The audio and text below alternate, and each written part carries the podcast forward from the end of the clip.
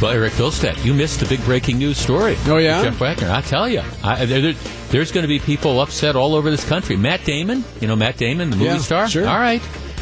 He's moving his family to Australia.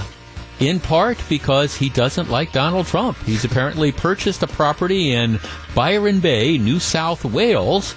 Um, the home is next door to that Chris Hemsworth, who, um, you know, Thor, right, the right? Thor guy, right? And uh, Damon's telling friends and colleagues in Hollywood that he's moving his family to Australia because he doesn't like President Trump's policies and he wants a safe place to raise his children. So, Matt Damon. Okay, so what's the general reaction? Oh no, Matt Damon's leaving, or don't let the door hit you on the way out, huh? I'm just, just, just, just saying. So, all right. Now, see, I, I want to give credit. I mean, at least Matt Damon. You know, you have all these Hollywood stars who all say, "Hey, you know, if this, if if George Bush wins, we're we're giving up our citizenship and we're moving." Or, yeah, okay, well now at least he's moving. So that that's interesting. I wonder if he'll be surrendering his citizenship as well, so he won't be able to vote. And um, of course, he it's- still make movies? well, no, he says he's going to still make movies. It doesn't Okay. matter because he's got to travel where to do that anyways. And of course, um, he's uh, this is, of course, the same Matt Damon who's had to publicly apologize um, for for sort of defending Harvey Weinstein, who was his mentor as well. So maybe maybe they don't care about like sexual assault or things like that as much in Australia either. Anyways, Matt Damon. Sorry, pal. If if you you know maybe you can get a good deal on his house if you're looking to buy in Hollywood. All right. Before we get to our three big things, I we talked about this a couple weeks ago, and I was going to let it go, except there's a story that was just posted in JS Online, which it just kind of set me off. And, and I, I think it's something that is worth going back to. All right, today is the start of the NCAA basketball tournament, the men's basketball tournament, and this this week is the the finals of the state boys basketball tournament. I mean, tomorrow there's the quarterfinal games and all, and one of the teams that is playing in, in Division Two is Milwaukee, Washington. They're they're at state. They play uh, the number three seed in Division Two. Tomorrow afternoon they play a team from La Crosse. I, I think. Okay. So there, there's a there's a very nice story that's been posted on Journal Sentinel Online. I want to share a portion of this with you. WIAA boys basketball. Jordan Dinsmore is total package at Milwaukee, Washington. It's state week, and a day before Milwaukee, Washington heads to Madison to complete its preparation for the state tournament, Freddie Riley is addressing the players about his expectations for the trip. Uh, Mid talk, the Purgolders, that's the team, that's what they call them, boys basketball coach turns his attention to his senior point guard and tells him and anyone else within earshot that he is the standard. Jordan Dinsmore exemplifies the kind of player we want at Washington, Riley said. And then the story goes on to say that's strong praise for a guy averaging 11.9 points a game, but anyone who knows Dinsmore understands his impact is bigger than stats. When it comes to how to represent on the court, in the classroom, and around the school, few do it better than the six foot three guard. Um, a 3.5 GPA student who says he ranks second or third in his class. Dinsmore has also molded himself into a Division One prospect, et cetera, et cetera. And, and it, it goes on to talk about how he's not necessarily the most athletic player on the team, but he, he's a class guy. So it's a good story. And I was particularly struck by the coach saying that this young man exemplifies the kind of player we want at Washington. Okay, so why do I bring that up? Well, because there's another player that's going to be playing for Washington High School tomorrow in the Division Two quarterfinals, and that is Deontay Long, who is a junior. Now, this could very well be Deontay's Long Long's last game as a player for Washington High School, but not because he's going to graduate go on to college. No, because in a couple weeks, end of March, he is scheduled to be sentenced for his role in a series of armed robberies that were committed last summer. Um, he was convicted of robbing, being a party to a crime. He and, and a bunch of other people were involved in robbing a sandwich delivery man in June. He was charged as an adult. There were other charges related to this, including a carjacking situation, things like that. He was charged. This is not a situation where, oh, let's wait for the system to work its way through, because in January, Deontay Long was convicted of this felony. The state is apparently going to be recommending four years in prison. Four years in prison. He was charged as an adult.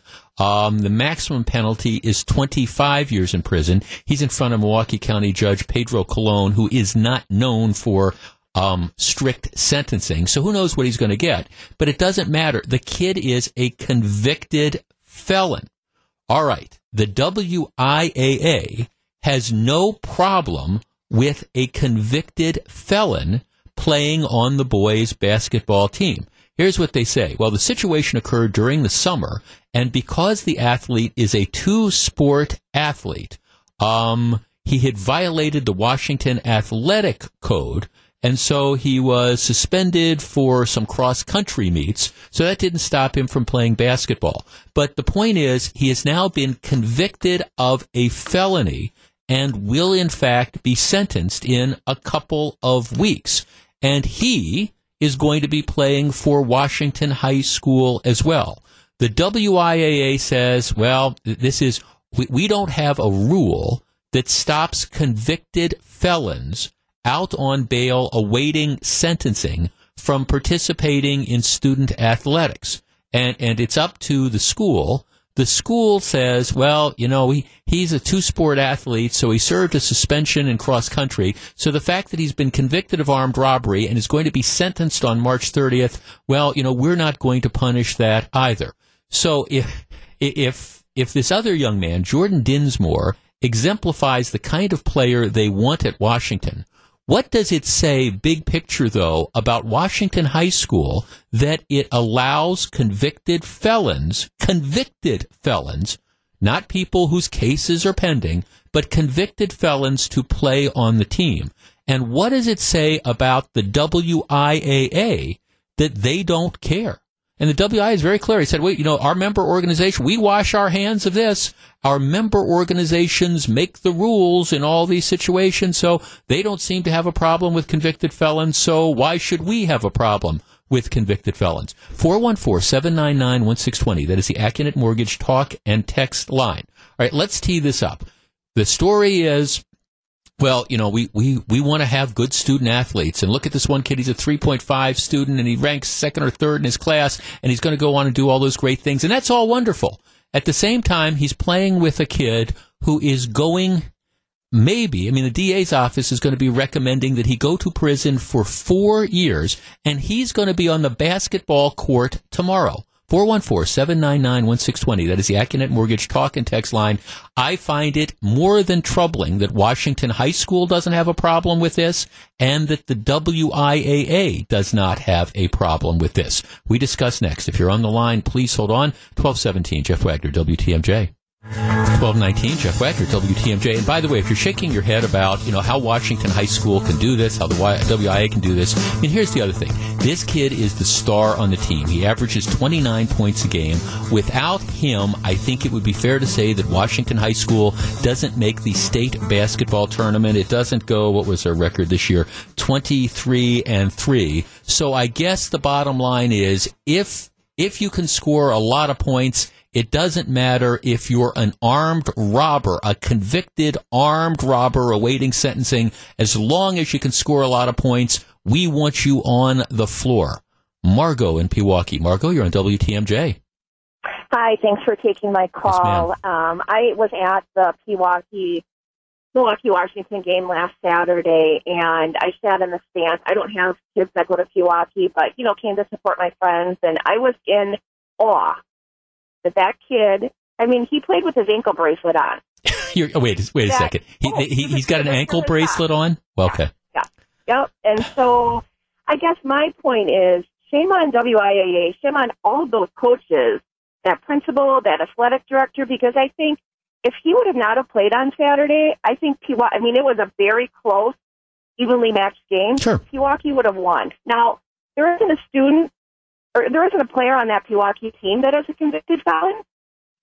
You know, they're all right. right. They're they're all kids who are you know, in good standing. Well, they're certainly not kids who are looking at 25 years in prison when they get sentenced in two weeks. No, and I hate the word. I hate the words not fair, but I just that you know if that kid didn't play, I guarantee we would have beat that well, team. Well, well, sure. I mean, well, he's he's the star. That's and Correct. I think that's a strong argument that that is why he's playing. I really seriously wonder, Margot, whether if this guy had been a scrub, if this guy had been the kid that mops up the end of the bench, who you know was convicted, who was involved in armed robberies of right. you know people do you think that he would be on the bench at Washington High School? No, my guess right. is they would have dumped him, but because he scores almost 30 points a game and gets them to the state basketball tournament, they look the other way.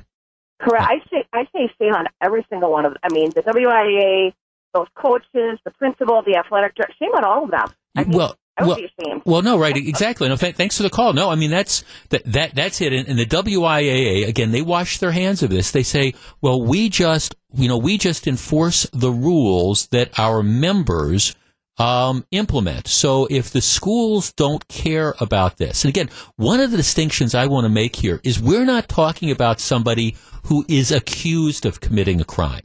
All right, so th- this is not the innocent until proven guilty deal. This is a kid who was convicted in January of a 25, a felony that carries 25 years in prison, a crime of violence. And Washington High School puts him back out on the court. Let's talk to Lisa in Oconomowoc. Lisa, you're on WTMJ. Hi. Um, I just had a comment that it would be interesting to find out if this kid participated in if there was a school walkout at Washington yesterday for the Gun Islands protesting, it would I think it would be really ironic and hilarious to see if he participated in that. Yeah, I guess. Do you think it's right that do you think it's right that somebody who's convicted of a felony can be participating in high school no. athletics? No. No, I you know, these kids are told from day one when they get into sports that they can't even be around a party with alcohol right. or anything like that and they could be suspended. Right. So this this just goes to show you the weight of sports in society. Well, and, and, look at the way Washington High School handled this to, to help even get around their, their own internal rules. Well, you know, he's a two sport athlete, so he runs cross country. So, yeah, we, we, we gave him a suspension. He served that during the cross country season so he can end up playing basketball. Again, I, I raised the serious question that if he, if he had been a spud, if he had been a kid that wasn't any good, no, I, if he'd been like me, you know, I would have been off the team. Me. Yeah. Trust me, my kids were involved in sports in high school and they weren't star athletes and they sat. So sure. I know how this goes. You know, the kids, things are overlooked and things are kind of tucked away and, oh, it's okay, let them play, you know, and whatever. And it's not okay. And this is one of the reasons why we as a society are spiraling right. because we are allowing kids to run our lives. Well, well, it's, it's exactly it's disgusting. I mean, thanks for calling. I mean, it's seriously the, the next time some high school kid ends up getting suspended or booted off the team because he was at a party where somebody was smoking marijuana or where there was some beer or something. And I'm not condoning that. I think those kids are going to say, "Wait a second, you know, we're at this party, and this guy who is convicted, a convicted, convicted of a crime of violence, party to a crime of armed robbery, is going to be participating, apparently ankle bracelet and all, you know, in the boys' state basketball tournament, and nobody has anything, nobody apparently has any problem with it, you know. And again, the, the irony is the Washington high school coach, you know, talking about how this other kid who seems like just a great kid, you know, this is the type of person that exemplifies the type of player that we want at Washington. Well, that's great. Well, what about the other players that you're putting on the court at Washington High School? Let's talk to Russell in Brookfield. Russell, you're on WTMJ. Hi, as a Washington High School graduate, I cringe every time I think of the story, or whatever. But it used to be, I've already gone through my 50th that are uh, um, celebration of the war of my graduation. Anyhow, this whole thing is deplorable, and I wanted to ask if he was convicted a number of months ago, why wasn't he taken away then and put in jail then? Was he given dispensation to graduate, or well, no, his sentencing he he was clearly, in my opinion, the timing of this was clearly set so he could continue to finish the basketball season. He was conv- he was charged. The, the incident occurred in June. He was found guilty in January and the sentencing was put off until the end of March, conveniently after the basketball season has been over. So the, the judge the judge allowed this too. So this is Pedro Colon, who's not one of our best judges. This was all this wink, wink, nod, nod. Let's let the kid let's let the kid play basketball for the team so the team can do well. That, that I mean, that just stinks. It just, and, you know, you just, you to get a ninth hour if you chewed gum. well, well, yeah, but uh, but but I guess if you if you average twenty nine points a game, don't worry about that. You know, you you we're going to continue the bail. No, thanks. You're, that that that is the timing. Convicted in January sentencing put off until the end of this month, which conveniently corresponds with the end of the boys' basketball season. Hmm. Let's talk to John in New London. John, you're on WTMJ. Hello. Hi, Jeff. How you doing? I'm just this, this stuff aggravates me, especially for all the kids who get tossed off teams for what I would say minor offenses, and for all the the, the arcane and petty rules that the WIA ha- has, being a convicted felon apparently doesn't make any difference. Well, that was what I was calling about. Is the WIA most likely doesn't have a rule on this, and they do have the rules are made by their board members. And my bet is that uh, sometime uh, during the summer, sooner rather than later, they're going to address this. And in the meantime, if they don't have a rule against it, they can't really enforce it.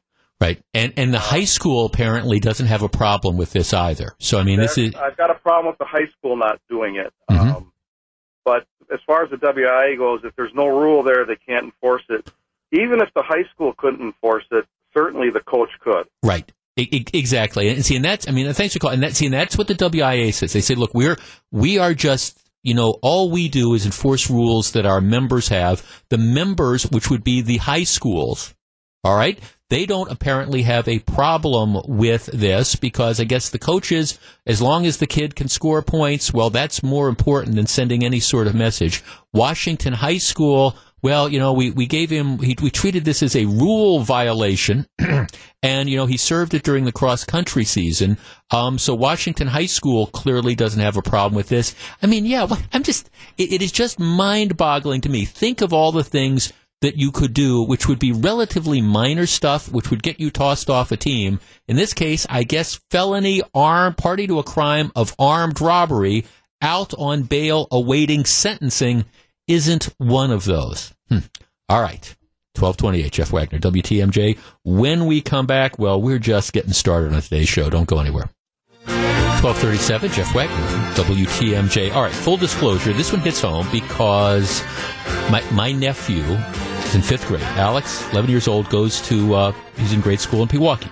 And um, my wife's grandchildren, two of her grandchildren, um, one is in sixth grade in the Pewaukee school system, and one, I want to say Addie's in third grade, I, I, think, right now. So, so they're there. Now, the Pewaukee, for those of you who might not be familiar, the, the campus in Pewaukee is different than the campuses in a lot of schools around the area, in that all the schools are together, like in a in a rectangle. You've got like the elementary school, you've got the middle school, you've got the high school, and they're all there. So, I mean, there's one big campus that has all the kids that go to school in Pewaukee. You know, when I grew up and I, I came out of the Glendale school system, you know, you had the elementary school that was in one place, you had the middle school that was another, you had the high school, Nicolet, that was somewhere else. But, you know, in Pewaukee, all the, that all the schools are, are just together as part of this, this rectangle.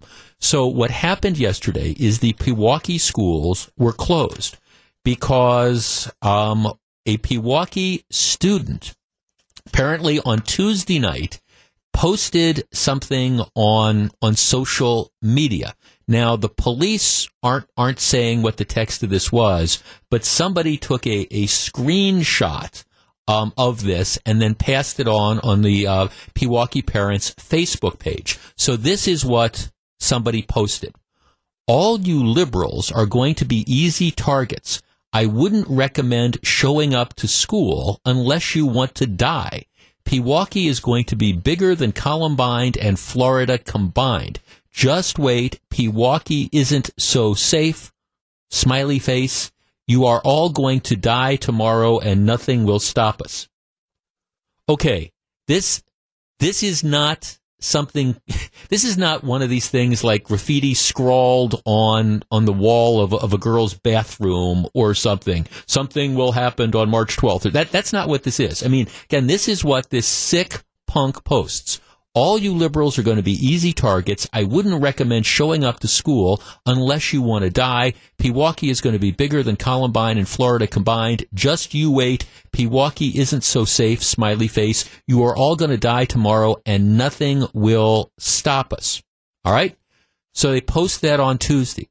School officials make the, Tuesday nights when this all comes out, school officials make the decision that they are going to close school on Wednesday. The parents are notified. The matter is investigated. And as it turns out, they catch the person responsible, who is apparently a Pewaukee high school student. School officials say it would be premature to talk about school district discipline against the student, but potential consequences could be suspension up to expulsion. To which I would say, you think? All right, but but that that's not the, the, broader issue. And and I will tell you, having uh, again, this kind of hits home because uh, again, my stepdaughter, her kids go there. You know, my my brother and sister in law, you know, Alex, my nephew goes there, and, and I know that this is scary for kids, particularly young kids when you say somebody is threatening to, you know, kill people at the school. This is not the first time this has happened to Pewaukee. Matter of fact, I, as I recall, there have been other instances of this, you know, over the years. My niece graduated from Pewaukee High School, you know, last year, and, and they have had these things before. And Pewaukee isn't unique. You have people out there who do these type of things. Well, in Wisconsin, it is a felony punishable by prison up to three and a half years if you make threats like this. All right? It's a law that went into effect, I believe, in 2015. But you make a terrorist threat like this, and this is a terrorist threat. It doesn't matter whether you're willing to carry it out or not. The simple fact that you have made this threat, that you have made people feel insecure, that you have threatened people, um, that in and of itself is a crime. Now, the Pewaukee folks are saying, well, we don't think that the kid really intended to, to do this, but nevertheless, they ended up making the threat. Here is the problem. Whenever these things happen, you know, people, yeah, they, they get scared, they get uncomfortable, and then what happens is as time goes on, the attitude that people start to take is, well, all right, this was just a, a mistake. And, you know, especially if it's a juvenile or if it's a student, you know, we, we don't you know, we don't want to saddle young people with felony convictions that are going to dog them for the rest of their life. You know, we, we want to get them into counseling or something like that. All right, our numbers are 414-799-1620. That is the Accunet Mortgage talk and text line. If you want to stop this stuff and you want to protect students, you need to do something, and that is you need to charge this kid with a felony you need to waive him into adult court. You need to prosecute him to the fullest extent of the law. And yes, you need to send him to either jail or prison. You cannot allow people to do this, to terrorize the other students, to disrupt classes and to get away with it. So yeah, this is my challenge to the DA's office. I think, yeah, I don't care. I don't care what the kid's background is you do something like this, and if we just had a general rule that every time somebody did this, they were going to be criminally charged, they were going to be prosecuted, if convicted, they were going to be sent to jail and or prison, my guess is this would not happen anywhere near as much. So let's tee this up. 414-799-1620. How do you deal with this situation? Do we treat this as a misunderstood teenager a cry for help, somebody, well, just trying to express themselves and using bad judgment or a bad joke?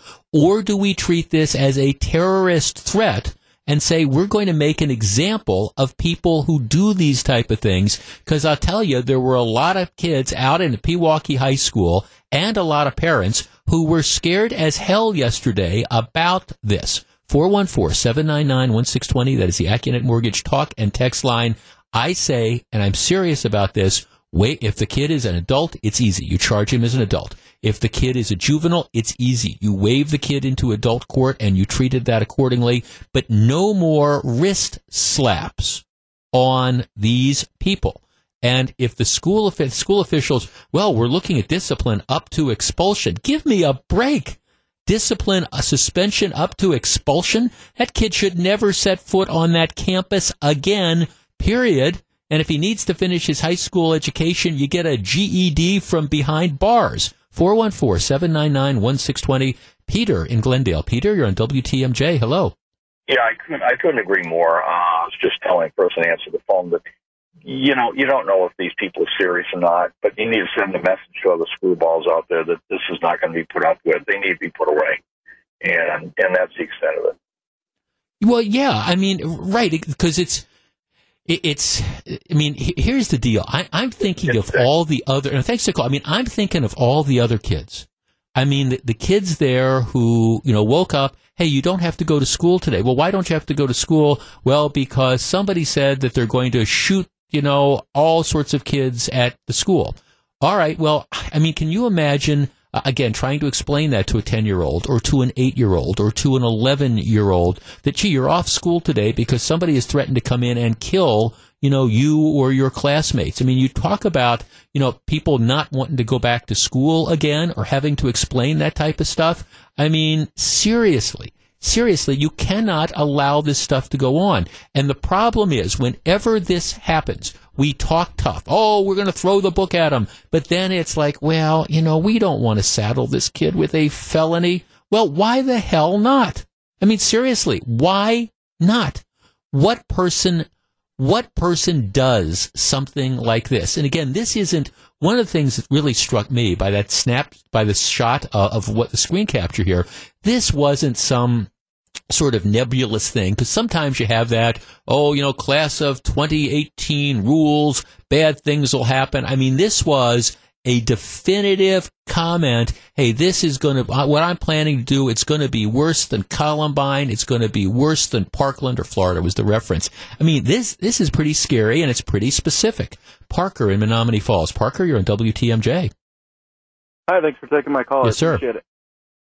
Uh, I think that we need to be very strong and harsh with punishments for kids doing these sort of things because kids are doing it now for kicks.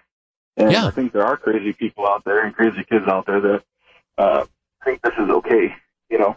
And uh, we need to set a public example of them and humiliate them so mm-hmm. that kids can learn like this is not acceptable as a joke. And uh, those who are not joking around are not in school so that this this doesn't happen look at what happened in Florida, a lot of people failed to do a lot of things, and uh, I don't think we can fail uh, here in Wisconsin. Well, yeah, it, it, exactly on, on, all those different levels. I mean, th- thanks to call, you have to you have to make examples of of these of these people. And I mean, candidly, this idea that we're going to protect them. I mean, I I was. Yeah, this law went into effect in 2015. It is not used that often.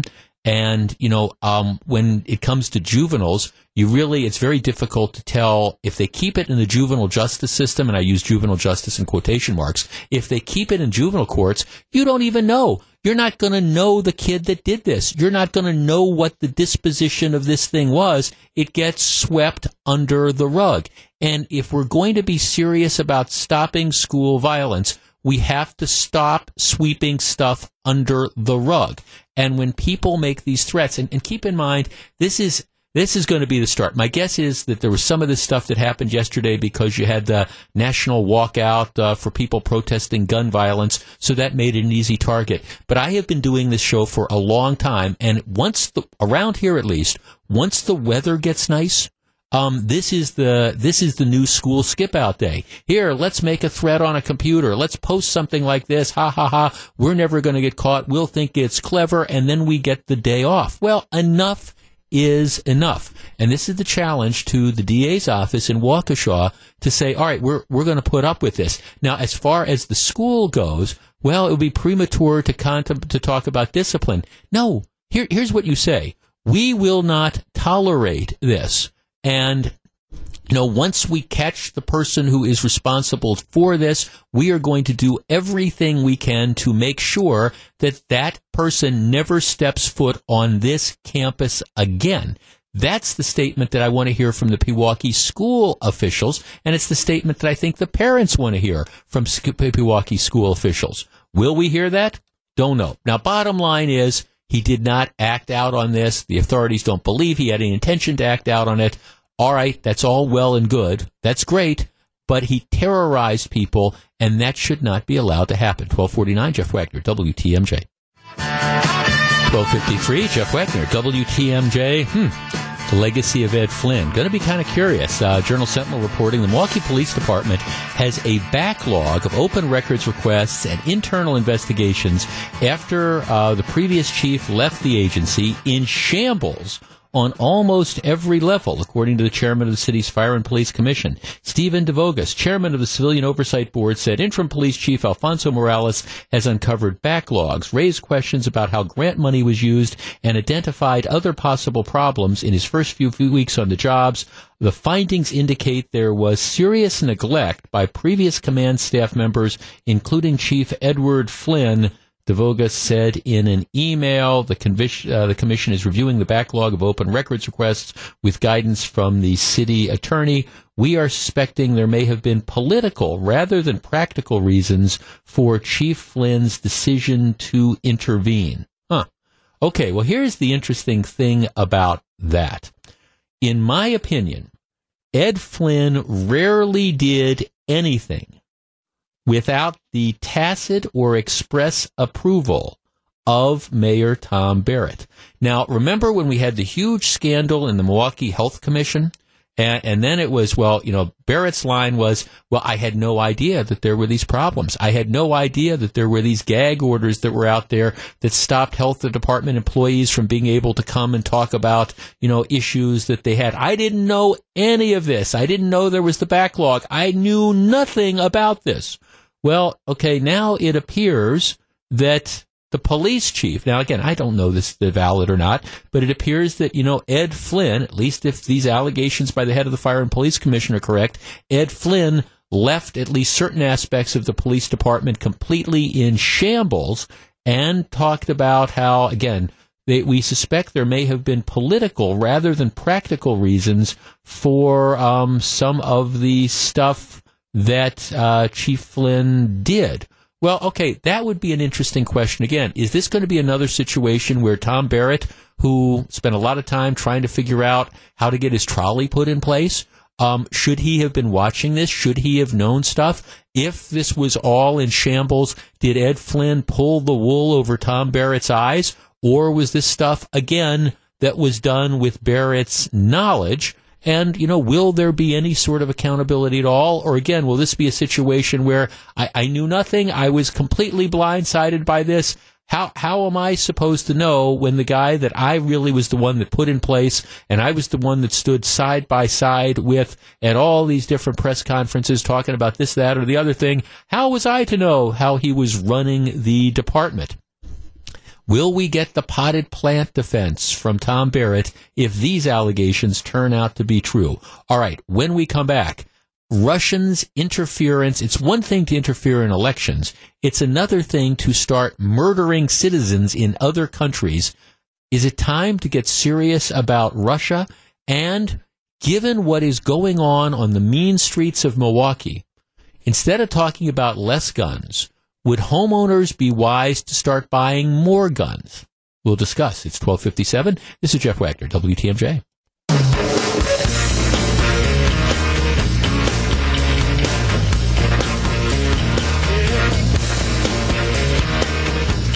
One hundred oh nine, Jeff Wagner, WTMJ. There's a story they used to tell about Rudy Giuliani, our former presidential candidate and former mayor of New York. Before he was the mayor of New York, Rudy Giuliani was the U.S. attorney for the Southern District of New York, represented you know New York City and all, and and Rudy Giuliani is a federal prosecutor. That's where he made his name, and he was. Um, he was renowned as this guy who cracks down on drug dealers and mobsters and things like that. There's there's a story they used to tell about Rudy Giuliani that he's at this press conference and he, he's not the guy that's actually handling the cases. He runs the office, but he's doing the press conference because he was one of these guys that does the press conference. And they've seized a whole bunch of drugs, whole bunch of cocaine. And, and he's standing there and he's answering questions and he's got the, the guy who's actually the prosecutor there. And one of the people in the media stands up and says, well, how, how much was all this cocaine worth? And Giuliani kind of turns and puts his hand over the microphone and turns to the guy who's actually handling the case and says, How much was the guy worth? How much was the cocaine worth? And the guy says, About a million and a half dollars, which was a ton, would have been a ton of money. It's about a million and a half dollars. Rudy Giuliani turns back, five million.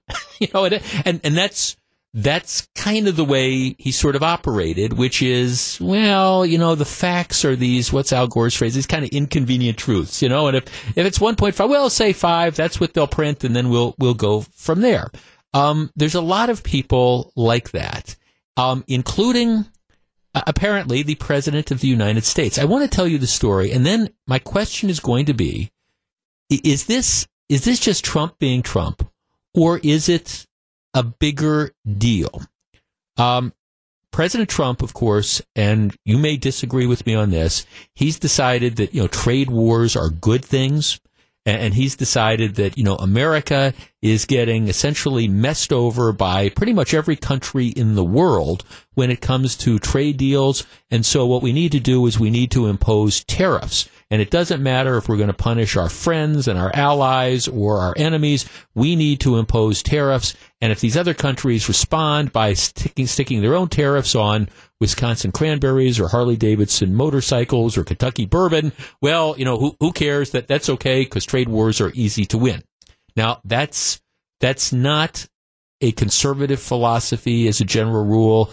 That's certainly not the free trade policy that um, at least the Republican Party has embraced over the years, but that's kind of where we are. So here's the story that's breaking today. President Trump is at a fundraiser um, the other day for in in Missouri, where he's raising money for the candidate who is going to challenge uh, Democrat Claire McCaskill. So he's in there doing this this this thing, this he's, he's a fundraiser. This happened the other night.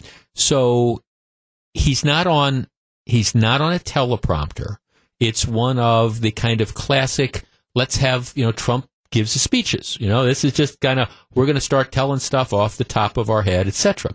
So in this fundraising, in this speech at this fundraiser, this is the way the Washington Post reports it. You know, President Trump said he boasted that he made up information in a meeting with the top U.S. ally, the leader of Canada, by telling that the Canadian Prime Minister is a liberal named Justin Trudeau.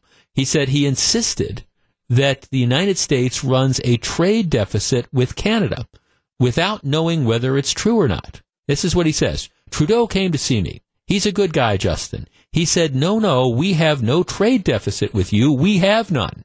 Uh, Trump uh, apparently on the tape, he said, then the guy says, Donald, please. Trump said, mimicking Trudeau, according to the audio. Nice guy, good looking guy comes in. Donald, we have no trade deficit. He's very proud because everybody else, you know, knows we're getting killed. So he's proud. And I said, wrong, Justin, you do. I didn't even know. I had no idea. I just said, you're wrong. You know why? Because we're so stupid. And, and, I thought they were smart. And I said, You're wrong, Justin. He said, No, we have no trade deficit. I said, Well, in that case, I feel differently, but I don't believe it. I sent one of my guys out, uh, his guy, my guy. You know, they came out. I said, Check because I can't believe it. Um, etc., etc., etc. So he's boasting about how he just kind of, you know, made made up this this claim that he says to the Canadian Prime Minister. Well, the facts are that um, the United States actually doesn't have a trade deficit with Canada. It has a $12.1 billion trade surplus with Canada from 2016. Um, all right. So Trump is saying, well, I, I, I told him that, you know, we don't have this. I didn't know one way or the other, but I was insisting that he was wrong. Um, now, after this report is out there, the president is saying we do have a trade deficit with Canada, as we do with almost all countries, some of them massive. Um, you have facts, and then you have the, the president apparently going into this meeting with the Canadian prime minister and without knowing the facts, you know, insisting that no, this is the case, you're wrong, you're wrong, you're wrong and still apparently refusing to acknowledge that you know, Canada is at least one of those places where we do run a trade surplus. All right, 414-799-1620. That is the Accunet Mortgage talk and text line. Is this just Trump being Trump?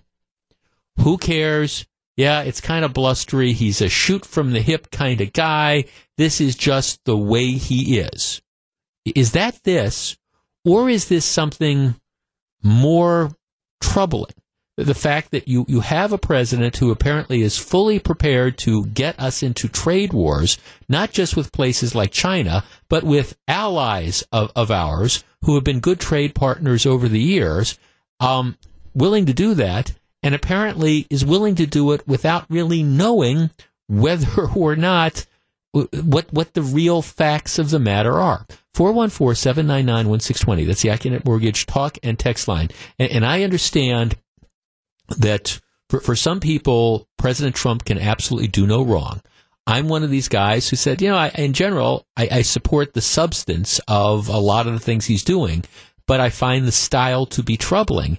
And I guess I will tell you, I find it to be more than a little troubling that you go into a, a meeting with one of our top allies, Canada, talking about a significant issue like trade policy, and number one, you don't know what the facts are, and number two, you kind of, knowing that you don't know what the facts are, you dig in and just insist that the guy who apparently does know what the facts are is wrong. 414-799-1620. I mean, is this a good negotiating tactic or is it sort of troubling that you have apparently the president of the United States who, again, I understand he shoots from the hip, but do you want do you want somebody shooting from the hip when they're in meetings with our top allies? 414-799-1620. And, my answer would be, I just don't know that that's the way. To, if, if you're going to get us into a trade war, you should know what you're talking about before you do that. 414-799-1620. It's 117. Jeff Wagner, WTMJ.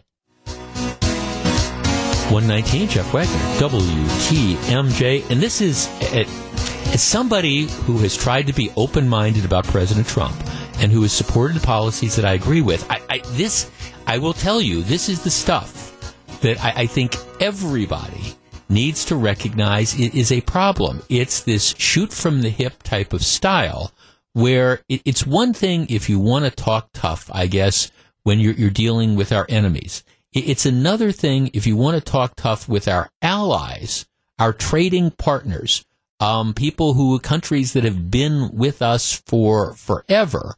It's one thing if you want to talk tough with them, but if you're going to do it, shouldn't you at least know what it is that you're talking about? And that's one of the reasons I find this to be just an incredibly troubling story. And I understand some people want to just kind of stick their fingers in their ears and say, no, no, no, don't say bad stuff about Trump. Well, okay, you go into a meeting with the Canadian Prime Minister.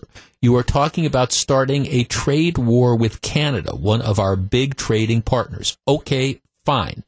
You tell the Prime Minister of Canada, well, one of the reasons we've got to do this is because you've been taking advantage of, of us and, you know, you're running a huge trade surplus. And the Prime Minister says, well, no, we're, we're not running a huge surplus. And the President, yes, you are. And then he apparently brags at a fundraiser about he didn't know one way or the other whether there was a trade surplus, but he just insisted, yeah, I'm right, I'm right, I'm right, and trying to get the guy to back down. Well, I mean, we don't have a trade surplus. We we have a trade surplus with Canada. Actually, you know, we apparently export more than we import. Um, and this is, you know, and it's one of those things where, you know, you're you're entitled to your own opinions, but you're not entitled to your own facts. Every once in a while, I get an email from somebody or a text saying, "Well, you've got your facts wrong," and my response is always, "Okay." Tell me what about my facts are wrong. Now you can disagree with the conclusions that I draw from the facts. But and, and mostly that's it. They just don't like my interpretation of the facts. But I mean, th- this is a fact. Either we have a trade surplus with Canada or we don't. And the president apparently decided without even knowing that he was going to assert that, hey, you know, Canada, you're taking advantage of us. And the prime minister, who apparently knew better, said no. And the president, no, no, no. And, and then he brags about number one, not knowing. And then number two, when he makes these statements that turn out to be wrong, he refuses to acknowledge that, that he's wrong. Anna in Shorewood. Anna, you're on WTMJ. Hi, I had two questions about this when I heard you talking about it. My first question was Is this a sign that the president has some sort of cognitive decline going on? You're never going to be able to prove that. I mean, his doctor, his medical doctor said that his health was good and his mental status was good. But my second issue with this whole thing is is with the firing and the and the uh, of of key personnel. Mm-hmm.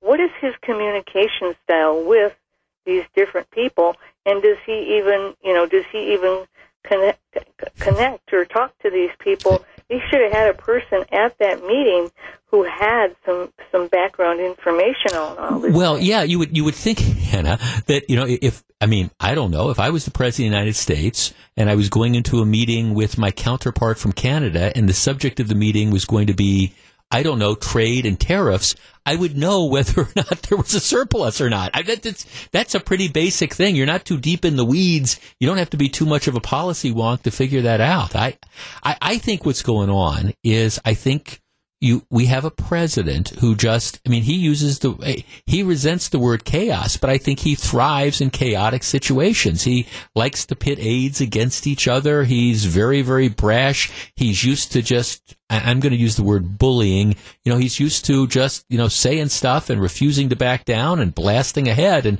that might work real well sometimes, but if we're going to get into trade wars, I'd like us to be a little more considered about that. Right. I guess I don't understand.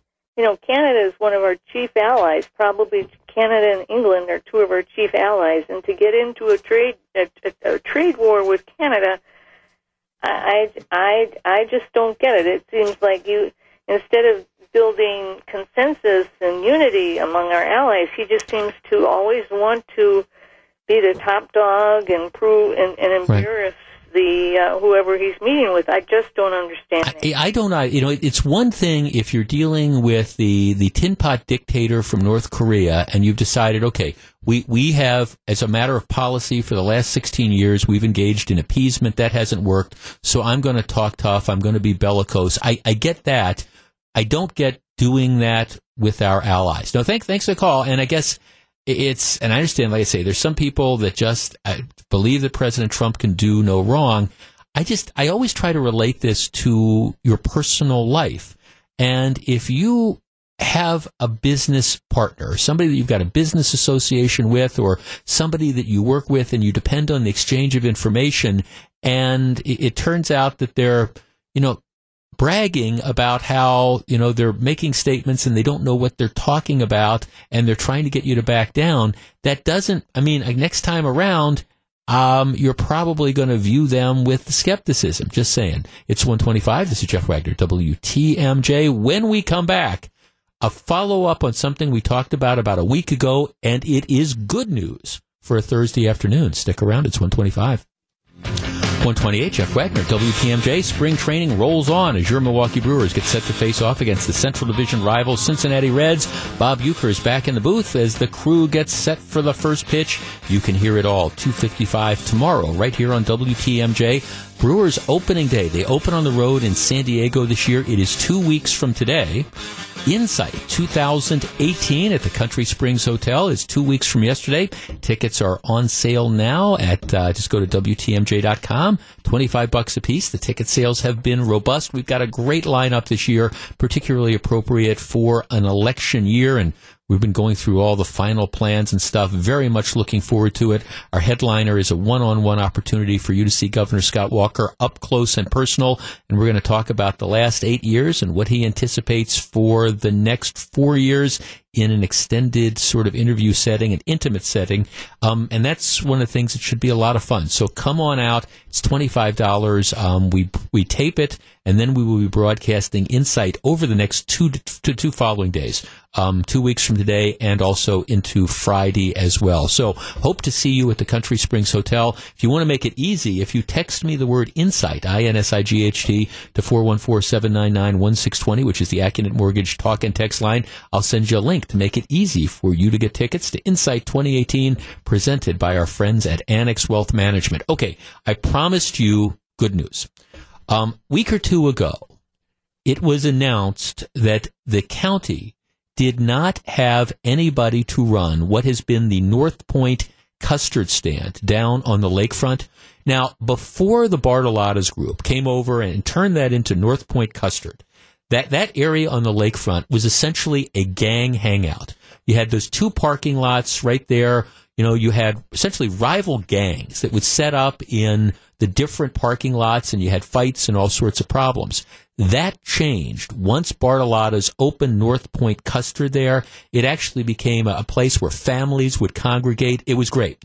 Well, the report a couple weeks ago was that Bartolotta's was not going to be allowed to run North the, the custard stand again because the county was insisting on ridiculous rent for the location. And Bartolotta's just said, hey, we can't make money under this deal. They chose not to bid. The county didn't have anybody else that was bidding either. And so there was at least a very real prospect that unless somebody with the county got their head out of a certain part of their anatomy, um, you would have, again, that area, nothing for people to go to. Watch that area revert to what it was before you had North Point Custard.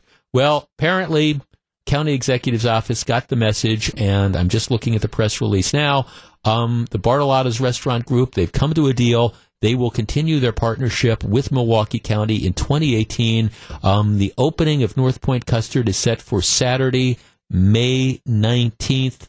Um, they've got all sorts of opening things, but I mean, North Point Custard, traditional burger stand located on Lincoln Memorial Drive, adjacent to um, Bradford Beach, and Lake Michigan. Um, so, good news is the county, which originally had very, very, I think, unreasonable demands and wasn't able to find anybody to run it, don't know what the details of all this is, other than the fact that they've worked it out and North Point Custard is coming back, and that's good for the community. It's good for Milwaukee County. It's good all around. It's 136, Jeff Wagner, WTMJ. So very glad to have you with us. I know a lot of people wonder how much work is getting done today because you do have, I think, a lot of people kind of checking to see if their brackets have been busted and things like that. Um, I, I think it's all in good fun. The president of Carroll University is about to wrap up her first year on the job. She reflects on her time thus far and talks about what the school is doing to keep students safe. Tune in 621 tomorrow on Wisconsin's Morning News with Gene Miller. All right, I want to tell you the tale of, of two stories over the last couple days in the mean streets of Milwaukee. Here, here's the first one. Um, yesterday, 1100 block of West Walker Street, about 240 in the afternoon homeowner hears a noise near his garage, goes out to check it out, finds somebody trying to pry open the garage door with a crowbar. So somebody trying to forcibly break into the garage. The burglar then apparently, this is the story, attempted to attack the resident who pulled out a gun and shot the burglar. The burglar fled on foot. It is not known whether he was hit. The investigation is ongoing. So, I mean, all we have the story is somebody with a crowbar trying to forcibly break into somebody's house. Um, the homeowner confronts him. He is armed. He chases him off, fires a shot. His story is the burglar tried to attack him, presumably with the, the crowbar. All right. So then you got that story. Another story, and uh, Fox 6 had this. This comes from Saturday. Um, and, and this is, this is a chilling sort of story because it's finding somebody trying to break into your house in the middle of the afternoon, like happened yesterday, has to be a horrifying situation. Being at home with your child and knowing somebody has broken into your house, That's got to be as scary as it gets. Um, this is the way Fox 6 reported it. Milwaukee police say they're investigating a report of a burglary while armed, one that was captured by multiple surveillance cameras. Officials say they responded to a home in the neighborhood near 35th and Manitoba around 10:20 p.m. at night on Saturday. Three unknown suspects, all armed, broke into a home and stole several electronics. So there's surveillance cameras throughout the home. You can see what it was that happens. Um, the the woman who was at home um, saw this. Apparently, home surveillance cameras caught one of the guys kicking in the door. She says um, she heard a loud noise. Her son, 12 years old, heard the noise too. It was on the couch, jumped up, and ran upstairs. The mom says, I saw him come running into my room saying, Mom, somebody is breaking into the house. I'm like, oh my God, he's not joking. I saw it in his eyes. The suspects with guns drawn entered the home and started rummaging around for valuables. Um, the mom says, well, what we did is um, we locked the door. So they locked themselves in the bedroom. My son is on the phone with the police saying somebody's on uh, in the house. We need help. Trapped, huddled in her room with her little dog barking hysterically. She then starts making plans to escape. She says, okay, if they break into the room, we're going to have to jump out the second floor window in order to save ourselves. Um, she says they tried to make it up the stairs, but they stopped. Um, we were already standing at the window, getting ready to jump out the window, but all of a sudden, um, the back door opened and, and we saw them them flee. So here you have this woman that's home. It's ten twenty at night. She's there with her 12 year old son and their little dog, and you have these three armed invaders that boot in the door and start looting the the house um, the lady is sitting there saying, you know, we're, we're, thinking about all these what ifs. You know, if they would have made it upstairs, anything would would ha- could have happened. We're, we have that feeling. Is this how it's all going to end? Um, you know, and and there is this frustration. Now, you will remember, year or two ago, former Milwaukee County Sheriff David Clarke got all sorts of criticism for running public service announcements where he said, "Look, um, you as a homeowner." Need to consider taking steps to protect yourself. Because the truth is, you can call 911 and the police aren't going to be able to get there fast enough. And so, yeah, I mean, it, it's not an indictment of the police. It's just a reality that, you know, when somebody's in your house, by the time you call 911 and by the time we get somebody dispatched, that's not necessarily going to be time enough to stop bad things from happening. In this particular situation, now thankfully, I mean, the people weren't hurt. The woman and her son, they're in the bedroom, and for whatever reason, the thieves, maybe because they heard the barking dog or whatever, they just loot the first floor and then run out the back. But you couple this story with the story that from yesterday where you have the guy who catches the person using a crowbar trying to break into his garage in broad daylight and he's able to chase him off by using a firearm. And I guess this is what I keep coming back with. And I it, it's not a call for vigilantism, but given all the violent crime that is out there, and given the fact that for whatever reasons, whether it's a failure of the court system, a failure of the prosecutors, an inability to stop repeat criminals, the tendency that people have around here to commit crimes. I guess the question becomes, would we be safer if more people did what the guy did yesterday, make the decision to have guns around the house, know how to use those guns, and be prepared to defend themselves? 414-799-1620. That's the Accunet Mortgage Talk and Text line. Now, like I say, for whatever reason, these three masked intruders on Saturday night stopped, didn't go upstairs. They satisfied themselves with just looting, looting the first floor. But if they went upstairs, this woman was going to be faced with the choice of either trying to jump off a second out of a second floor window to try to get away, or God knows what would have happened. 414-799-1620. That's the Accunet Mortgage talk and text line.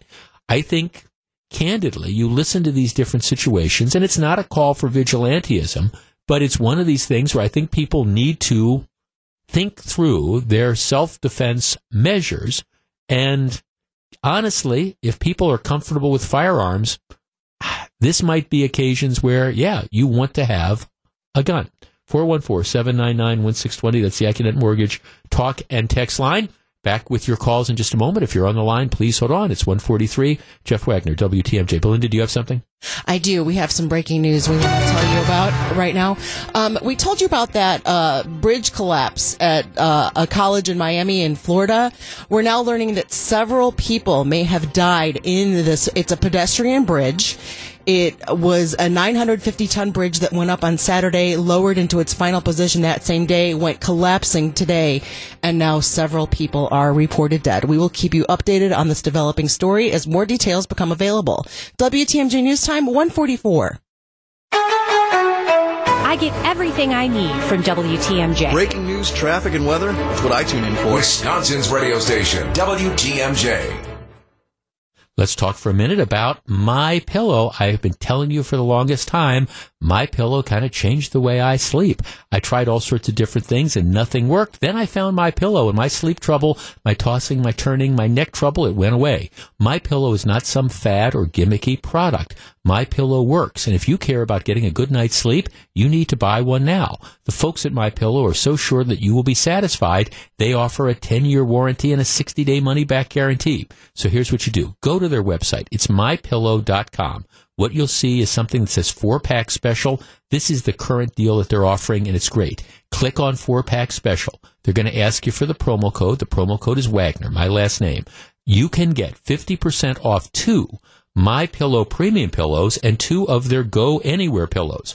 If you don't want to do it on the website, you just want to call up, that's no problem either. Their number is 800 953 4163.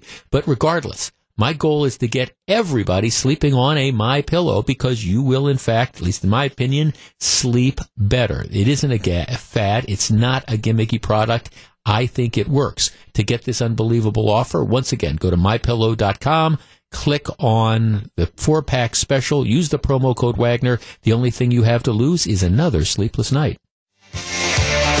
148, Jeff Wagner, WTMJ. I admit both these stories just kind of just went through me, particularly the one, the woman who's at home with her 12 year old son on Saturday night. Three people bust in, masked, carrying guns at uh, 10:20 at night. They start looting the first floor. She's hiding upstairs while she's upstairs, locked in the bedroom with her son and their barking dog. And you know she's called 911, but the police aren't. I mean, and I'm not faulting the police there. You've got three people that are in the house under these circumstances. They can't get there fast enough to necessarily make the risk go away. Would she have been better off if she had a, a firearm? And I'm I'm telling you, it's a situation like that that says, man if that lady had a shotgun and she knew how to use that shotgun, well, I don't know if it would have made any difference, but if those three bad guys started coming through the door, well, I maybe, just maybe, she would have been better off. Let's talk to Mike on the Northwest Side. Mike, you're on WTMJ.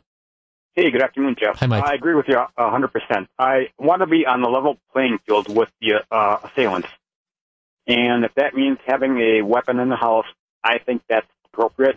And I think that uh, the more people that either say they have or don't have them, uh, even if they don't have them, it might have people thinking I shouldn't be able to uh, invade some house and uh, right. rob people and whatever. Right, and again, and, and I'm not arguing that this woman should necessarily have confronted these robbers, and all's well, I guess, that ends well. But I mean, I'm picturing her. If her choice is, if these guys come up the stairs and they kick in this door, it's either jumping out of a second floor window or in you know defending myself it might have been nice if she at least had that option to again defend herself in a fashion and it might have made the thugs think differently i take action a yeah, right now. now. Thanks for calling again. But and, and part of this is driven by just how brazen criminals have become around here. Whether it's the you know carjackings in broad daylight, um, or the, the home invasions. I mean, for whatever reasons, you know, crime is out of control. And I understand there's some people who just, again, want to stick their fingers in their ears and not hear that. No, no, no, don't, don't say that. But, I mean, this is just the reality that is going on. Let's talk to Carlos in Sheboygan. Carlos, you're on WTMJ. Hello. Hello. How are we doing today, sir? I'm well, thank you, sir. What do you think? Uh, I would say hundred percent agree with that. You know, uh, if you get something like that and you call the police, this is the way I look at it. Uh, they tell you your call will be answered, uh, you know, as received. Um, we're going to put you on the waiting list. but my problem is this. Um, if you are log, you know, because they got no officers available at that time. There's no one that can help you at all. But if somebody goes to Walgreens or the corner store and try to rob them, the fifty dollars that they got in the register, uh, in less than five minutes, you got up to four or five uh, squat on a corner. Where do they come out with those from? They weren't there when you call. I mean, I got to hope. I mean, you can look at my point. Yeah. Oh. I mean, Oh no, no, Carlos, no, Carlos. Thanks for the call. No, I, I, I mean, I again, I, I, I understand, and I, I don't want to turn this into a, a, a rip on police and response time because I, I, I understand that the the problem is crime. I understand. Tom Barrett says the city is safe. Tom Barrett is smoking something when he makes those claims. There are parts of the city that are very safe you know, the immediate downtown area and some of, and there, there are parts of the city that are very safe. And then there are parts of the city of Milwaukee that are nothing short of a war zone. And for the people who live in those areas that are nothing short of a war zone, well, I, I understand the police do the very best they can. But, you know, if you're responding from call to call to call, eh, but regardless, it's when somebody is in your house, it's 1030 at night, you're kind of upstairs sleeping, your kid's on the couch, and all of a sudden, boom, that door gets kicked in and there's three guys with masks. And so what's particularly scary about this story is that there's video cameras. So you kind of see the video. There's three armed guys with masks who are running through, looting your house, stealing electronic stuff. Well, uh, okay, you, you dial 911 doesn't matter. The, the, police, we don't have transporters. I mean, the police, by the time they get the call and they get there, that, that's minutes that are going by. And, and yeah, these are one of the reasons why I think it, this is why citizens decide to arm themselves. Let's talk to uh, Jim in Kenosha. Jim, you're on WTMJ. Good afternoon, Jeff. How are you doing today? I am well, thank you. This is, it's a scary story, though. It's just scary. It is. Um, I'm I'm a gun owner uh, as far as being a hunter, um, and I look at my hunting guns for self defense in my home. I'm not going to fire my 30 odd six or my 30 30 because I have a neighbor's house that is right on top of me. So I, I went out and bought a uh, 12 gauge home defense semi automatic shotgun. Uh huh. Um, you know, God forbid, I hope I never have to use it. Uh, I'm, you know, well trained uh, on on gun safety, but it is just frightening. I mean, even in Kenosha, the Pleasant Prairie area, there was home invasions going on in the middle of the day, and uh, you right. know, Oh no, it, it, that, that's it. And and again, look, I, I'm not encouraging people to get guns if you don't know how to use them. But at the same time, I understand why people want to arm themselves. And quite candidly, Jim, as you know, there's nothing more distinctive than the sound of a shotgun being racked. you know, it's just, well, just, just, just looking at this bad boy that I got. It, it's just intimidating looking. Just just looking at it. And you know, of course, I'm not going to keep. My granddaughter's coming over. It's unloaded. Right. Sure. But you know, if it's just my wife and I at the house, we both know how to use it. It's, right. It's there. We both know where it is. Well, well, exactly. And th- this isn't saying you don't. I'm not advocating that people don't call the cops and they don't take these matters in their own hands. But I mean, what? I mean, look at the guy yesterday. He he hears he hears noise. So he goes to investigate. It's 2:40 in the afternoon and you've got somebody with a crowbar trying to force their way into the guy's house. Well, you've now confronted the bad guy. You know, it's not a situation where you can, you know, call 911. You either flee or you confront him. In this case, the guy confronted him, and he's lucky he had a gun because he shot and he scared the robber off and maybe hit him. Yeah. No, thanks Wild for West again. It, it is. No, th- thanks for call. It, it, it is exactly that, and these are the stories that underscore that. Okay, I have to take a quick break. When we come back, Russian interference in the election and a controversy of all places at IHOP. Stick around. I'll tell you about it. It's an interesting story. 155, Jeff Wagner, WTMJ.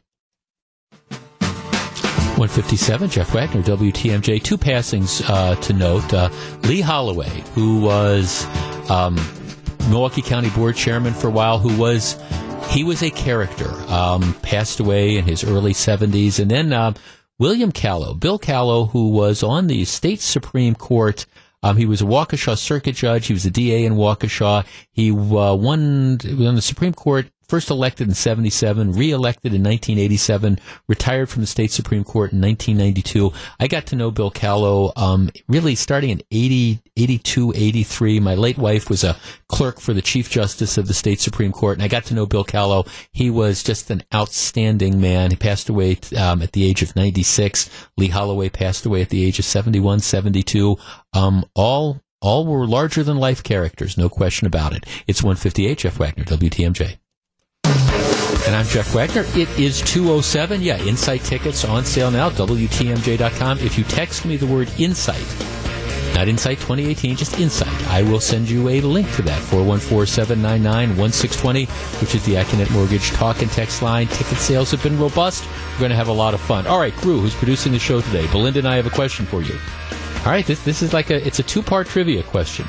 Today is March 15th. Do you know what March 15th is also known as? No, you don't. Oh, Belinda, I would. I told. I said I thought he was going to get this. You did. I did. I was pulling for you. You let me down. All right. March 15th is also known as the Ides of March. Okay. Now you've, you've heard of the Ides of March. Okay. So all right. Now now here's the second part. Even though you flunked the first part, we'll give you a chance for the second part. Do you know where the phrase beware the Ides of March comes from? It comes from Julius Caesar. And, and why? What, what is, that's when he was killed. Absolutely. All right. So See, you redeemed you part he redeemed himself. A- absolutely. Yes. Um, today is March 15th, um, which that is the Ides of March and the the beware the Ides of March goes back to uh, the Shakespeare tragedy, Julius Caesar, which he wrote in 1599. And it, it's the warning in the play. The soothsayer comes up and says, Beware the Ides of March. Um, and of course, the Ides of March was when he was killed. So there. All right. Now, I, I bring this up because the Ides of March, um, I, I understand that, you know, spring doesn't officially descend for, you know, a couple weeks yet. But as far as I'm concerned, you know, you got the NCAA basketball tournament starting. We we are we are in spring, and what spring around here means is, along with the Ides of March, you've got the NCAA basketball tournament, you've got pothole season, and of course you have panhandler season. And I, I, I just today this this over. Okay, today is Thursday. This happened Tuesday and Thursday. Happened today. Now, I, I typically nowadays, a lot of times when, when I come into work, I will take the freeway. So I'll be driving south on I 43. I, I will get off on Capitol Drive. And what happens is the freeway exit dumps off into onto Green Bay Avenue. So you get off of the Capitol Drive exit, you go down, you hit a stoplight, and then you, you kind of turn, you wind onto Green Bay Avenue, you go a block and a half, you make a left turn, and then you come to the station on Capitol Drive. Similarly, when you are leaving, um, if I want to get on the freeway going south, I go west from our station, down Capitol Drive, you get to Green Bay Avenue, and then you go right, so you go north, and then what happens is you go through the, this, the, you get onto the freeway ramp, two lanes, there's a red light, there's a green light, and then you, you head south. Right? So I, I travel that. Two days ago, I was heading south. Now, it is, it is not uncommon. Matter of fact, for whatever reason, these intersections, the Green Bay and Capitol, are areas where panhandlers hang out. It is frequently panhandler center, central to the point that you will have three or four people bumming money on, on these given corners, which is all, all well and good. You have people violating the law standing on the median strips begging money. All right. Well, what I have noticed is that the panhandlers have gotten more aggressive. This happened this morning and it happened Tuesday. So this morning I'm driving on 43. I get off. I'm heading south. So I'm going to go up to uh, stoplights and then you're going to dump off onto Green Bay. So there's people getting off the freeway. There is a bum. I know some people don't like the term bum. there is a panhandler, there is a person begging money who is not standing on the median strips. He rather is standing in traffic on the, the dividing line. There's, you know, two lanes. He's standing in the middle of the two lanes as cars are whizzing by, begging money. Now, I, I'm watching this thinking it is a miracle that this guy doesn't get, get hurt or killed or whatever. And if somebody were to stop to try to give him money, what they're going to guarantee is they're going to guarantee that they are going to get rear ended because, you know, the people getting off the freeway aren't going to expect that there's somebody who stopped waiting to give some panhandler money. Now, this is the second time this has happened because Tuesday, when I was again getting on the freeway, this time to go south, I don't know if it was the same guy, but he was someone was doing the same thing, standing in the middle of traffic on the dividing lane between the two lanes as people are getting onto the freeway, again, trying to panhandle money. And like this morning, the guy comes up, he's kind of like walking past my car, like I, I think he thinks I'm going to give him money. And, and I actually, this was one, I kind of roll down the window as I see this. I said, get out of the road. But of course, he doesn't get out of the road. So it's not only pothole season, but it's it's more aggressive panhandling season. Now in Milwaukee, there is an ordinance which prohibits people from bumming money in the road. There's also an ordinance that prohibits people from bumming money on these median strips and things like that. You can do it on the sidewalk, but you can't do it on the median strips, and you sure as heck can't do it in the middle of the road. And yet, I think I've seen more of this in the last couple weeks than I have in a long time. 414-799-1620. That is the Accunet Mortgage talk and text line. Look, I understand the police have a lot to do. And I get that the court system is crowded. But from number one, a quality of life perspective, and number two, a public safety perspective, we cannot have people standing, stopping traffic, wandering um, again down the middle of streets whether it's freeway on ramps or freeway off ramps, because sooner or later, one of these guys is going to get hit, or it's going to cause an accident because somebody else is going to get hit. It's going to cause a collision. 414-799-1620. That's the Accunet Mortgage talk and text line. I get that there's all sorts of problems out there, and we were talking about home invasions and crime and carjackings and things like that.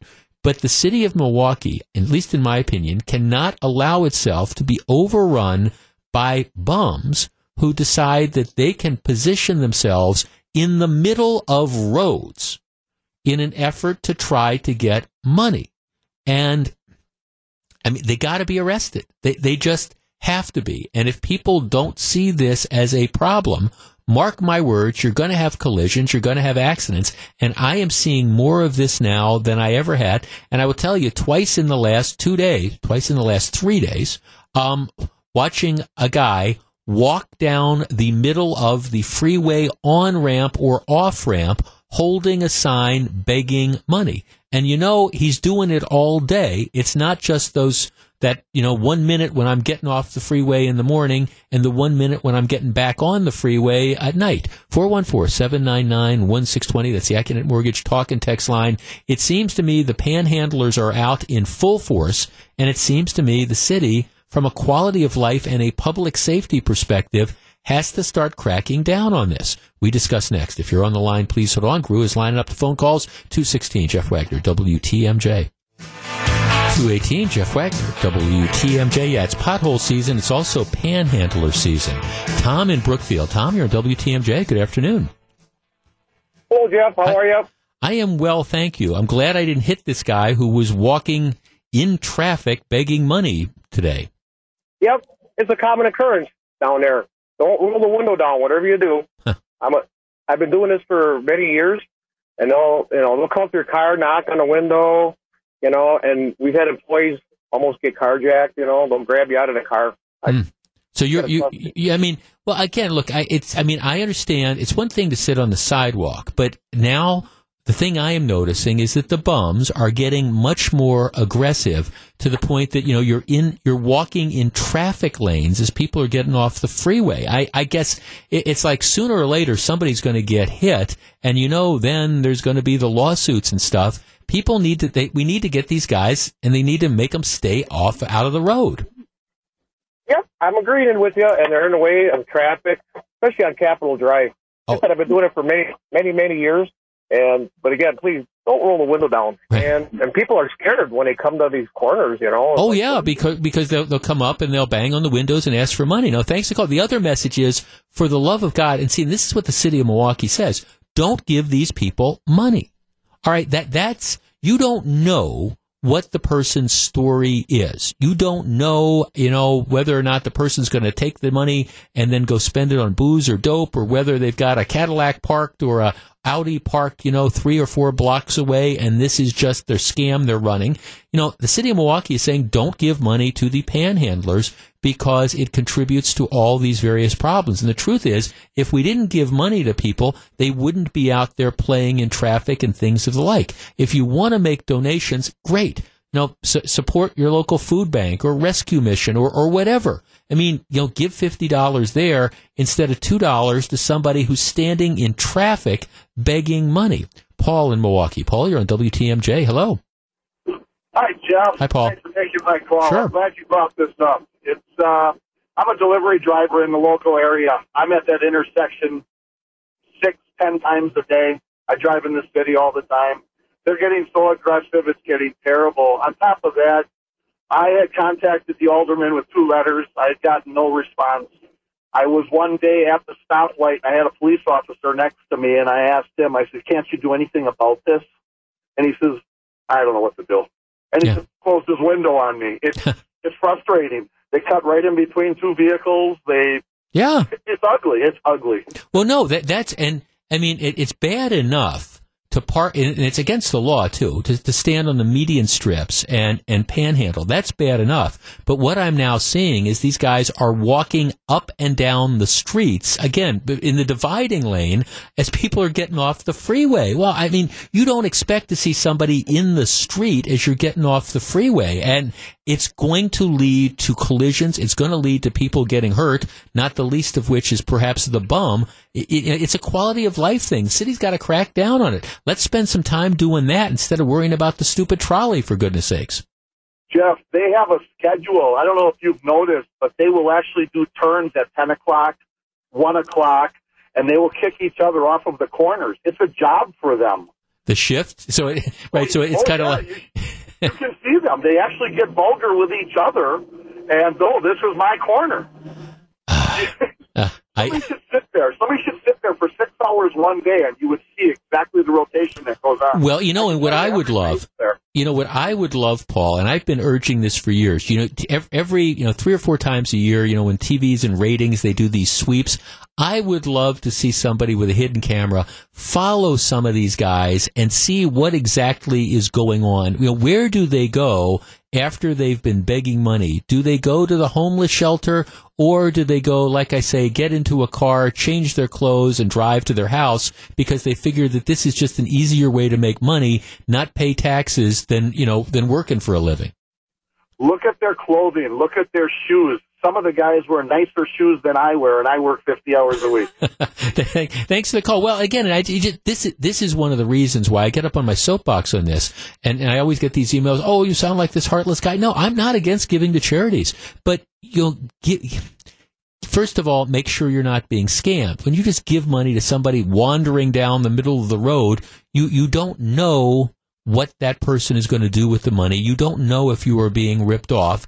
And even if it is a person that's down on the luck, you don't know what they're going to do with that dough. You don't know, um, is this going to go to buy booze or heroin or whatever? I mean, give your money, and this is what the city of Milwaukee says too. Give your money to a food bank. Give it to an established charity. At least then you know that it is going to be used for your intended purpose got a text here. As a fairly young female and country girl, having to drive into Milwaukee for occasional meetings for work, this scares the heck out of me, and I try to get out of these meetings as much as you know, possible. Um, let's see. Tony from Milwaukee. The city of Milwaukee had signs up saying, don't support panhandling, but the panhandlers took them back down because um, some people found them to be offensive. I mean, you know, seriously. Uh, let's talk to Kate in Pewaukee. Kate, you're on WTMJ. Hi there. Um, so happy you could take my call. Sure. Um, I- I'm actually from New York um, and uh, Connecticut, uh, transplanted here, but I've never encountered the amount of um, bums or people panhandling the way I have here. I mean, they are. Okay, wait. You're from New York, and you're telling me it's worse here than in New York? Ooh. They are audacious. Well, that's because we've cracked down on it. Mhm. Um, you know, and I don't think we should start off arresting the people because they'll be held for 24 hours and then put back out. Um, but let's start getting police out there and patrolling and, and sweeping the people off these Right. medians and sidewalks, um, as opposed to, you know, costing us more money, putting them in jail, booking them. They're obviously homeless. Well, and you say totally- obviously, Kate. I'm not sure about that. I mean, see, I think that there's at least a subset of these people. This is just this is what they do for a living because it's easier than than working at a job. Yeah, and that angers me a lot. Uh, you know, I, I I am not one for moochers or give me what you can give me. Um, I work really hard, but um, Yeah. and I agree with you. Either give your money to a, a charity, a local charity, or I used to buy pass this old guy on my way to work when I was in New York, and I would buy him a dollar hamburger at McDonald's because I knew where my money was going. Right? Yeah. You you had you had adopted a paneler. How long have you uh, How long have you been in Wisconsin? Just about a year and a half. How do you do you like it? Oh, it's wonderful. Good. You guys have a wonderful state out here. I love where I live. Um, That's good to hear. Welcome. it's- thank you very much. And I enjoy your show a lot. So Well, that's very- great job. That's very kind of you too, Kate. Thank, thanks a lot. That, that says something. Uh, Panhandling worse here than in New York City. Huh. It's 226. This is Jeff Wagner, WTMJ. 235, Jeff Wagner, WTMJ. So very glad to have you with us. It is less than two weeks away from Insight 2018. Ticket sales are robust. The event brings together newsmakers and notables sharing what's happening statewide in the heat of the election season. Reserve your tickets now. You don't want to be shut out. It's going to be a fun event. Um, I'm already starting to put together some of the questions I intend to ask the guests, people who have been to Insight in the past. I think everybody's gone away saying, oh, that was kind of a great experience, a lot of fun. It's your chance to see newsmakers in a more intimate setting than perhaps you'll ever get the opportunity to do. Reserve your tickets now for your chance to see VIPs like Governor Scott Walker. Go to WTMJ.com or make it even easier. Simply text the word INSIGHT, I-N-S-I-G-H-T, to 414-799-1620. And I hope to see you there. It's uh, two weeks from yesterday, two weeks from today, Brewers opening uh, season for the, the, I've been saying this before, the, the wisdom of the Major League Baseball schedule makers, the Brewers who play in a, under the roof in a dome, um, at Miller Park, a retractable roof. They're opening in San Diego, um, of, of all places. So they go to San Diego and then come back for opening day the following Monday against St. Louis. And we have our opening day broadcast as well. A lot of fun. All right. This is an interesting story, and I want to get your reaction to it. Um, International House of Pancakes. Gru, who's producing the show. You're, you an IHOP fan?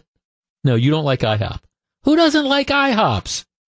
Oh, my producer does not like IHOPs. Well, eh, well, well, you, okay, well, yeah, you'll make your own pancakes. Well, that's great. But if you're not, you know, in an opportunity to, anyways, I, I, I kind of like IHOPs. You know, I don't, I, I tend to prefer like the non-chain places. But I've been to IHOPs before.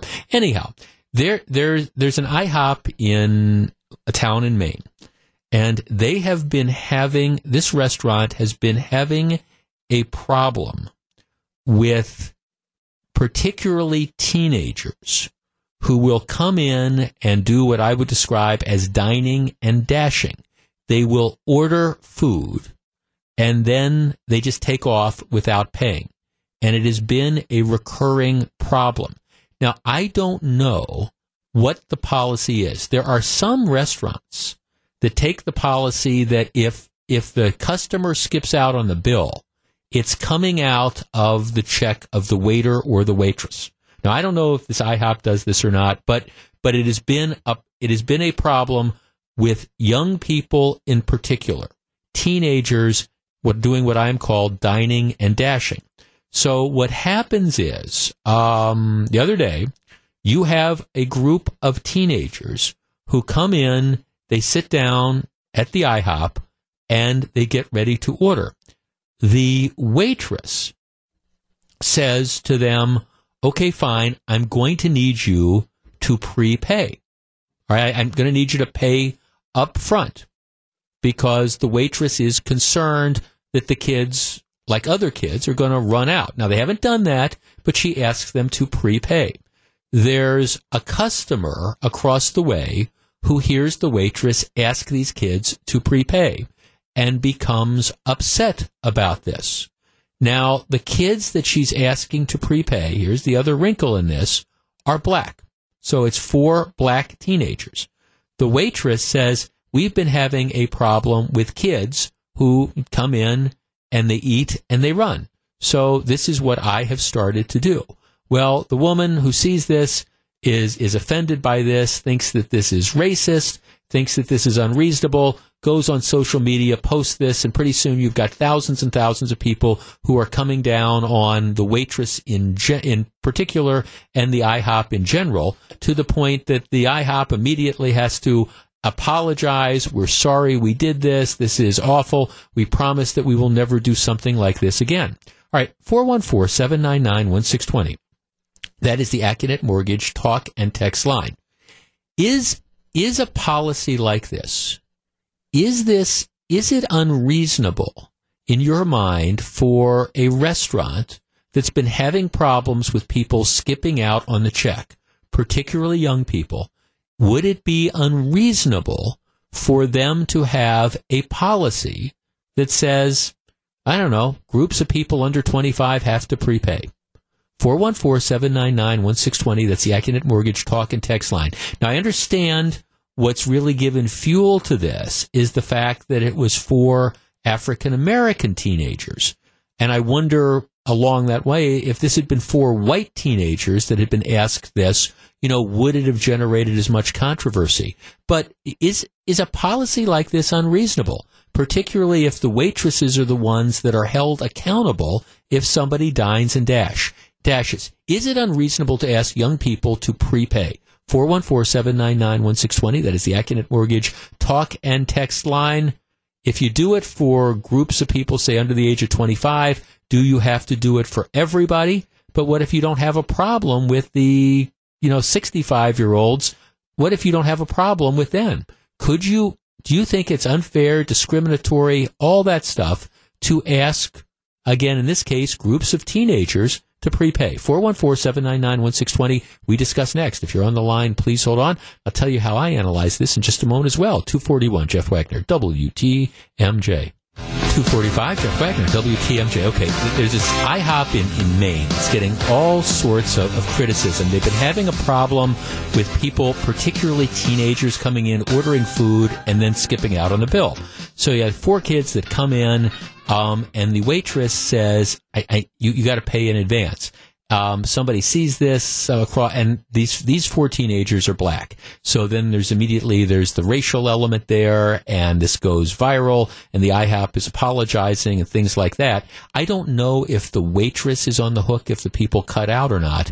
I guess I, am more intrigued, and, and I understand if you're going to have a policy, you have to have a policy, and by singling out one particular group of teenagers, you leave yourself open to these complaints. But just just talking about the general policy, would it be unreasonable? Reasonable for a business to say, hey, you know, if you're under 25, we want you to prepay. Is it unreasonable? For example, I mean, I'll go past convenience stores and I'll see signs up that say no more than four teenagers in the store at a time. Is that discriminatory? 414-799-1620. Let's start with John in Sheboygan. John, hello. Hey, hello, Jeff. How you doing? Real well, thank you. Okay, is this an? And again, the, the way the waitress did it was wrong. Um, but if they were to have a policy saying anybody under 25 has to prepay, would that be unreasonable? No, Jeff, I'll tell you what, I've owned a small business since 1975. And that's a long, long time.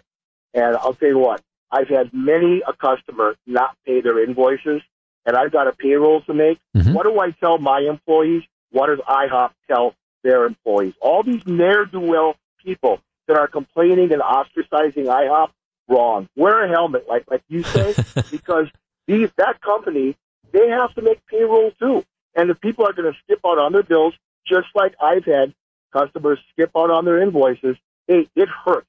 Right. You know, and the responsibility. I commend anyone who runs a business. The right. responsibility is tremendous. Well, well, right. No, thanks for calling. See, I guess I don't. I mean, again, where, where the waitress made the mistake, I, I, think, is that she she singled out this one particular group.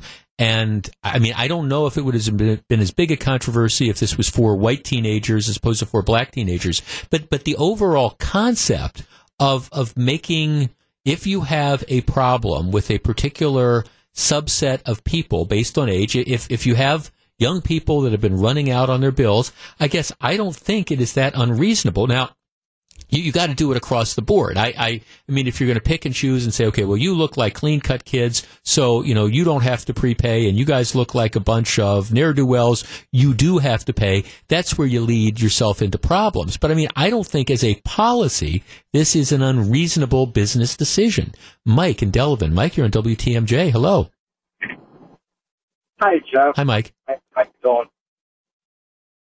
Um, I don't care how old a person is.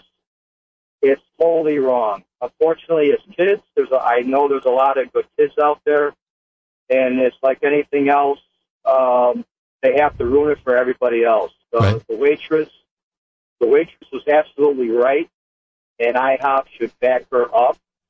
Uh, people who serve the public like this, uh, that's their livelihood, man, and they're they're robbing it all. They're, robbing the money from the people who are serving them, and it, it's not right to order and then leave. Yeah, exactly. And so, I mean, thanks. And again, this, this is if they're having a problem with this, I, I think I think they have the right to deal with it. And if the problem, if look, it's one of those things where if the problem is you've got young people that are doing this, and I understand like anybody can theoretically dine and dash, but at this place, what they're finding is it's teenagers that are doing this. You know, it's not the 65 year old couples that are coming in, so they're not a problem. So they don't impose the rule on them. If they want to put in a rule, like I say, it says anybody under the age of 21 or 25 has to prepay, I don't think that's unreasonable. Now, the, the thing is, if you start picking out groups, like I say, that's where you get into some of these problems. But the basic concept of making kids prepay, especially, and again, I don't know if that's the case, but I know in some restaurants, it's the waitress or the waiter that's on the hook if people end up running out. Lamar in Orlando. Lamar, you're on WTMJ. Good afternoon. Hey, Jeff. Thanks for taking my call. Yes, sir. Um, I, my, my first job there was uh, I used to I used to wait on tables at the Denny's by the Northridge right there. Oh, the one on Brown Deer Road, like Brown Deer in '76. Yeah. There, Brown Deer and um, yeah, yeah, '76. Yeah. yeah. Yep. And so when the old Northridge Mall was open during uh, during like homecoming season and you know on the week on, specifically on Fridays and Saturdays we would get bum rushed with you know the young crowd. Yep. And so we had this problem big time. And so what we had service because we're all you know we're all young ourselves and we're obviously taking a hit in our pockets. So we adopted that rule just across the board. Anybody that we served on Friday nights and Saturday nights, it was a majority young crowd, and you know we didn't. I'll be honest, we didn't tell management that we were doing that, but that's what we we adopted. Right. And a few weeks went by, and those that were that that, that were doing it, they they just stopped coming. We didn't right. have the problem anymore. It took about a month or so, and then we didn't have the problem anymore. Right. The word got out. Now, when when you worked there, if somebody ran out on the bill, did it come out of your paycheck? No, Denny's Denny's didn't have that rule that it okay. Much just wrote it off. But I did have uh, I did you know when somebody did that when I first started working, I chased after them and they were like, "No, not ever do that."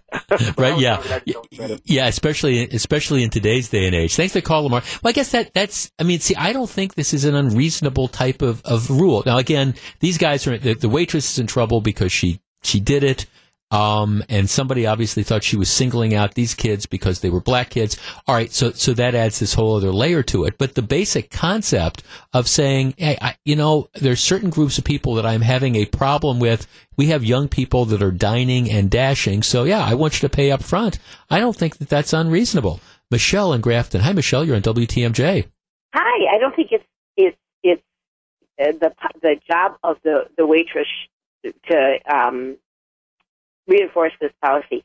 The, it should be like, you know, when you walk in, Jeff, and you see no shoes, no shirts, no right. Shoes, they should post something to say, um, and they have to watch whatever, however they word it, but that it's our restaurant's uh, new policy. Unfortunately, it's our restaurant's new policy that um, in any groups of of um, teenagers or whatever, well, uh, clients under the age of whatever it would be, right? I don't know um, not accompanied by an adult will be asked to prepay after they're or- ordering.